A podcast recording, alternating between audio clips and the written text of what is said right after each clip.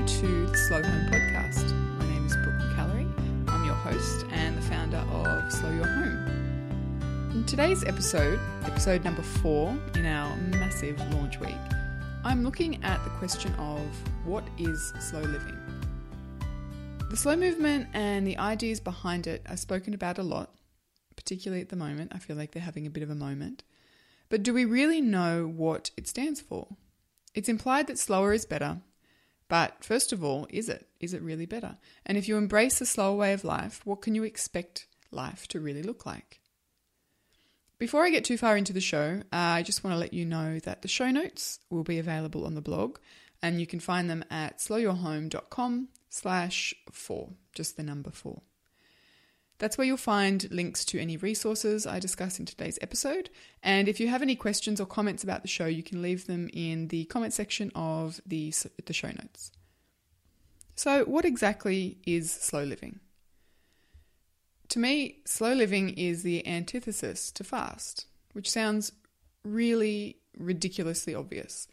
But when you think about modern life, it is dominated by fast. Fast food, fast fashion, immediate results, instant gratification, higher productivity, greater efficiency, more and better and faster and cheaper and louder. Slow living is a reaction to this, and it's about intentionally choosing to opt out of the race, race to be faster and cheaper and higher and louder. It's about intentionally choosing to opt out, to say no, to find meaning in our everyday to look for quality in everything in our interactions, our relationships, our thoughts, the things that we consume. Slow living is about people, not consumers, experiences over stuff, mindfulness in the things that we own, the things we consume, and in the way that we live. It's about choosing what to include and, really importantly, choosing what to exclude from our lives. And that all sounds great. I mean, it, it does. It sounds really lovely, really nice. But is it realistic? When life and school and work and culture and media is so fast paced and so hell bent on more, is it realistic to pursue a life of slow, of less, to actively pursue less, to say no? Well, in a word, yes, it's possible, absolutely. It may not be simple, ironically enough, and it most likely won't be easy, but it is possible and it is absolutely worthwhile a lot of people say to me a version of, well, that's fine for you because, and then they offer a reason. It could be you work at home or your husband works full time or your kids are little or you, you don't rent your house, you, you know, you have a mortgage, whatever. Insert your reason here. There are endless reasons why people think it's easier for others and not them. But adopting a simple life is not easy for anyone. Opting to be countercultural, no matter how small the choice, it's going to feel countercultural. When the reality is that anyone can benefit from slowing down. Young kids are tired and they're overstimulated. School students are overcommitted with extracurricular activities and tutoring and homework and social events and sports. Professionals are constantly plugged in and connected, even at night and on the weekends and when they're on holidays. They're always on call. They're pushed to do more with fewer resources and less time. Stay at home parents are burdened with huge expectations, both internal and external. Anyone who owns a computer or a smartphone knows the joy of checking various inboxes multiple times an hour, the adrenaline spike of a message, or the, you know, the flat, dissatisfied feeling of no new emails. Anyone who feels the need to compete on performance or social status, they could benefit. Consumers are overwhelmed by choice, and the sad part is most of the choices are cheap. They're not ethically made, they're not well made, they won't last. Anyone who follows trends or prides themselves on being up to date with fashion or gadgets, they understand the frustration of obsolescence. The shoes are out of fashion, the phone has been superseded, the hipster fascination has been replaced. So, like I said, anyone can benefit from slowing down. What, what are the benefits? In short, they're multiple and they're far reaching. Adopting a slower home and creating a slower life will help you in a massive number of ways. And there's six that I personally have discovered since I first started living a slower, simpler life. The first one is acceptance. As you simplify your life, you get closer to the core or the essence of who you are. You can see in greater detail the faults and the flaws and the strengths and the beauty of your true self. It's no longer hidden beneath layers of junk and clutter and complication and distraction. Don't get me wrong, this can be really scary because we hide behind these things for a reason. But the more you simplify, the easier these layers can be peeled back. The second uh, benefit is clarity. You begin to see who and what is really important. So you, you know what you want and you know what you need, and you have the time and the space to explore those things further and, and then bring them closer to the surface or closer to the center of your life. With more clarity, it also becomes easier to let go of the things that don't matter, and it becomes easier to identify what those are. The third benefit is a clutter free life. In a physical sense, your home, your bedroom, your studio, your office, your living room, your wardrobe, they become a haven from the busyness of life. It, your home becomes a place where you can unplug and relax.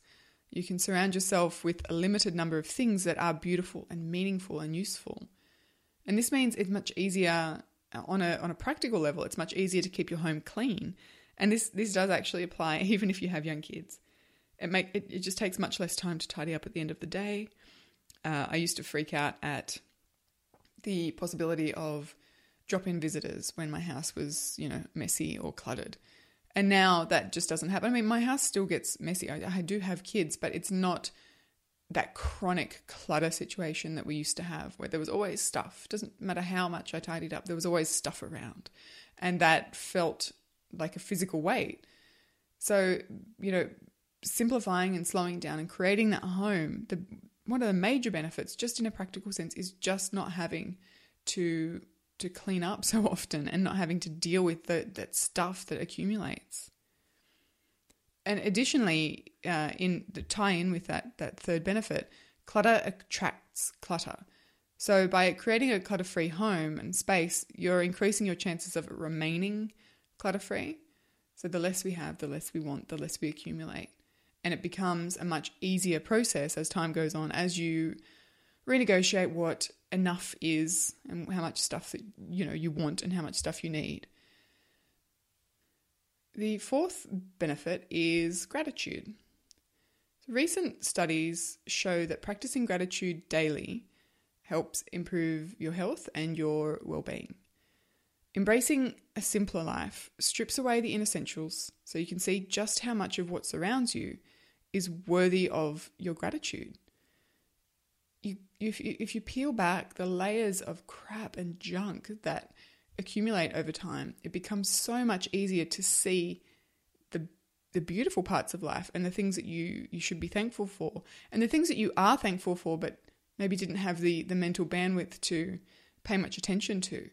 Once you peel things back and get away, get get rid of the the excess and the stuff that really weighs on you but gives you no benefit, no value, you you can really quickly and easily start to engage with the things that are important and that are worthy of your gratitude. Number 5 is your health.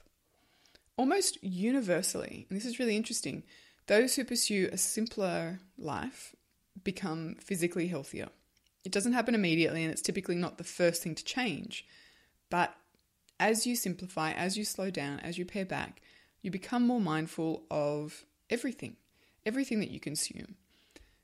And as part of that, you become more mindful of what you eat and how much you eat and how you, you move your body and how you care for yourself and how you feel internally and how that can impact on your behavior and your thoughts. It just brings about this level of awareness that is really difficult to have when you're you're living a, a cluttered, stressed, hectic life the awareness and the simplification of your surroundings and the way you live your life, they bring awareness and simplification of your body. And typically people find over time, quite gradually, they there's less junk being eaten, there's less inactivity, there's less mindless eating, there's more whole food, more vitality, more energy, more movement, more health. It's it's really interesting to see that so many people who begin by perhaps decluttering their home or something really simple like decluttering their car or their kitchen, over time it builds towards this this lifestyle of not just a you know a, matter of getting rid of the excess stuff, but it becomes more about creating a life that is about what's important. And health, obviously, is one of those things that are incredibly important. The sixth benefit of uh, slowing down is presence.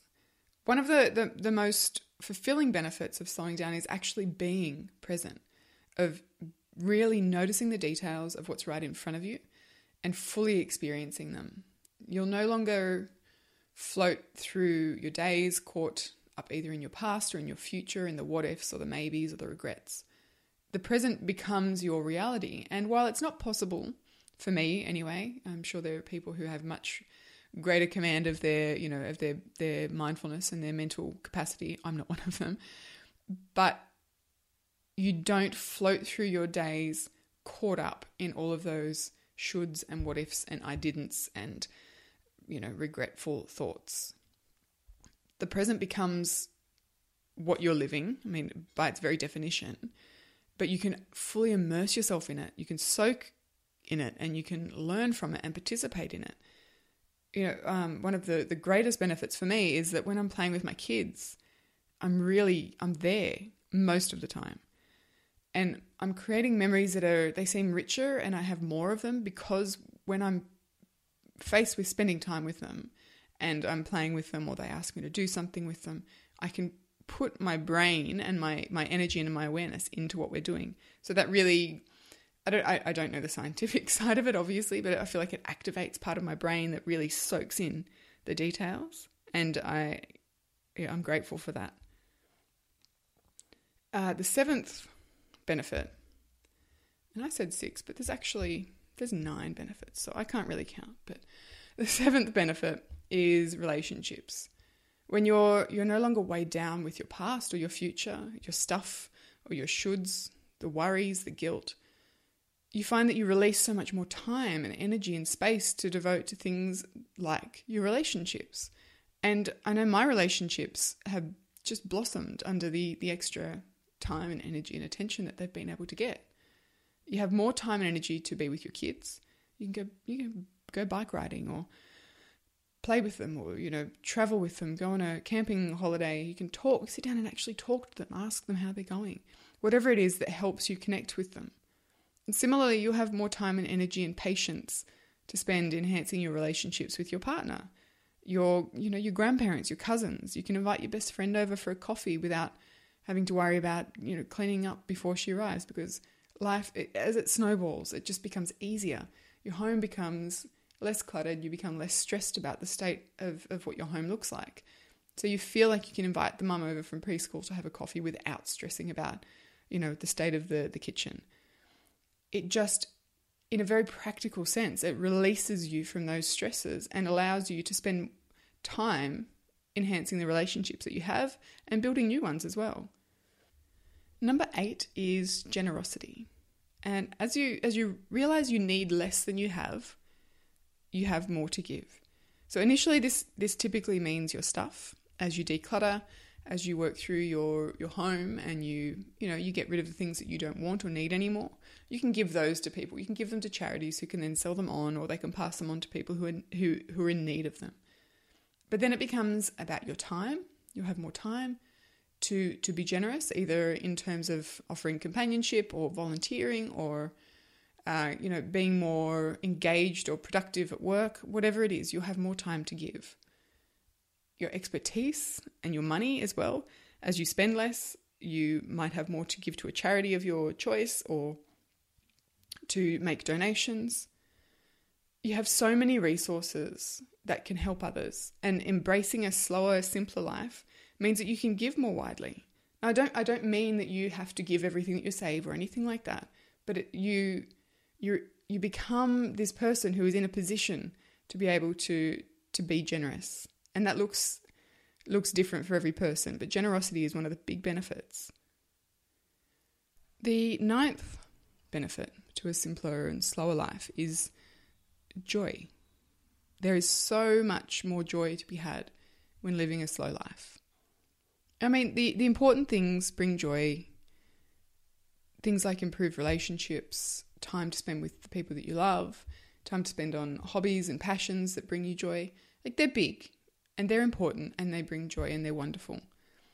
But when you when you're slowing down and being intentionally living an intentionally simpler life, the little things also bring joy and the things that you re- very rarely have the opportunity to even pay attention to when you're living the fast-paced, hectic, more louder, you know, life that so many of us have lived. It's the little things like a, a sunset or uh, you know a, a, child's giggle or a bird in flight or the feeling that you you get when you walk into a room full of friends you have the time and the energy to feel these joys to pay attention to them and then to experience them. And to me that's just such a, a gift. It's such an awesome thing. So the question really is fine it sounds wonderful. I want to do this. I want to slow down. I want to simplify. But how do we learn to? And is it possible for somebody who is crazy busy and hectic and fast paced and who loves that? How, how is it possible for them to slow down? How is it possible for the mum who has no time at all in her schedule to do anything other than what she's doing right now? How is it possible for her to slow down? And honestly, this is the hardest part. I mean, there's hundreds of books and thousands of blogs and newspaper and magazine articles that look at the, the question of simplifying and slowing down. And ironically, it's a really complex question. That's part of the reason that I've created my blog and this podcast to explore the many different ways that we can embrace slow and opt out of this race to busyness and hectic and stress. It's it's far too complex a, a question to dive in and give you a pithy kind of one size fits all answer. Uh, I wish there was one, and the closest that I have come to it is simply understanding that you have a choice to be slow in any given moment. Not every given moment. That's really, I want to be really clear that that's not what I'm saying. Any given moment, you can choose to approach it from a place of slow and simple. Um, you can opt to slow down and pay attention to any given moment even just for one minute. And I, I, honestly think that when you're looking at slowing down and creating that life of present and intentional participation, that is what you need to do. Just go moment to moment and choose a time to just be and be completely immersed in that moment for just 60 seconds. And that brings you into the headspace of creating a slower life. Uh, simplifying and slowing down there, to me, they're two sides of the same coin, and the goal is a very similar one. So you can start by simplifying, start by decluttering, start by paring back and getting rid of the excess. And you're going to be in a, a position mentally to then go forward and start slowing down other parts of your life. I, I, I think you can do one without the other, but I think when you do two, the two together, if you start to simplify and start to approach life from a, a, a place of slowing down at the same time, you're going to, to kind of meet in the middle, and those two things will start to help you forge ahead and create a, a simpler, slower life. Probably quicker than you would if you just started by cleaning out your car or something like that. I could go on. I could talk underwater about this sort of stuff, but I think for now we'll we'll leave it there. And um, yeah, I really look forward to talking to you in the next episode of the Slow Home podcast. If you uh, are enjoying what you're hearing so far, particularly in this first week, I would love it if you could uh, subscribe to the show via iTunes. And while you're there, if you wanted to leave us a rating or a review, that would be wonderful. And I will uh, talk to you in the next episode.